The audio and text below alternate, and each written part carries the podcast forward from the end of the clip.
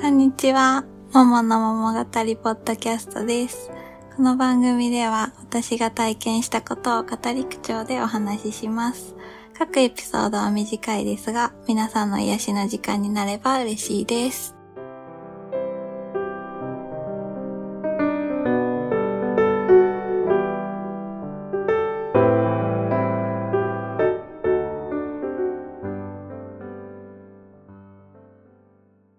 保育園の時に、敬老の日のイベントで、まあ、近所のおじいちゃんおばあちゃんたちと、色塗りをして、その塗ったやつを焼いて、まあ、陶器にして持ち帰るっていうのをやったんですけど、私の近所にいたすごい優しいおばあちゃんがいて、私はそのおばあちゃんと一緒に真っ白いワンちゃんに色を塗るっていうのをやりました。も何を思ったか、どうしても目の中を緑色に塗りたくて、緑に塗った周りを黒で縁取りたかったんですね。ちょっと想像してもらえればわかると思うんですけど、まあちょっとへんてこりんなんですね。まあ、普通ね、目は黒でとかっていうのがあると思うんですけど、焼き上がったらなんか緑がちょっと濃くなって、まあ余計なんかちょっと不気味な感じのワンちゃんに なりました。まあそれを受け取りにまたおじいちゃんおばあちゃんたちとみんなで行ったんですけど、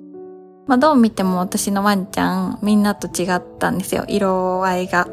まあ、目緑だし、なんか目の周り黒いしみたいな感じで。で、ちょっと幼心ながらに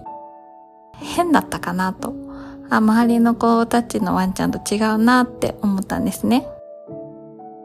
まあ明らかにこう元気がなくなるわけですよ。そしたら、それを見たおばあちゃんが、素敵な色だね。みんなと違っていいね。綺麗な緑だって、すごい褒めてくれて、もう私それがすごい嬉しくて、おばあちゃん褒めてくれるんだって、なんか全肯定をしてもらってるような気持ちになって、まあ家帰って持って帰ったら、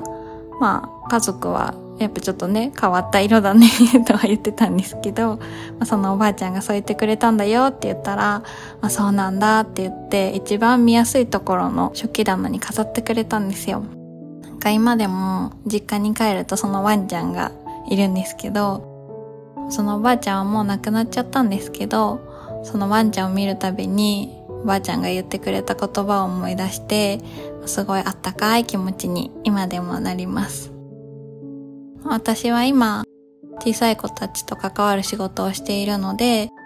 まあ、そういった一言で救える子供の心っていうのもあるのかなと思って、普通こういう色だよねっていうのがないように、子供たちが楽しく色を塗ったり絵を描いたりできるような環境を作ってあげたいなと思っています。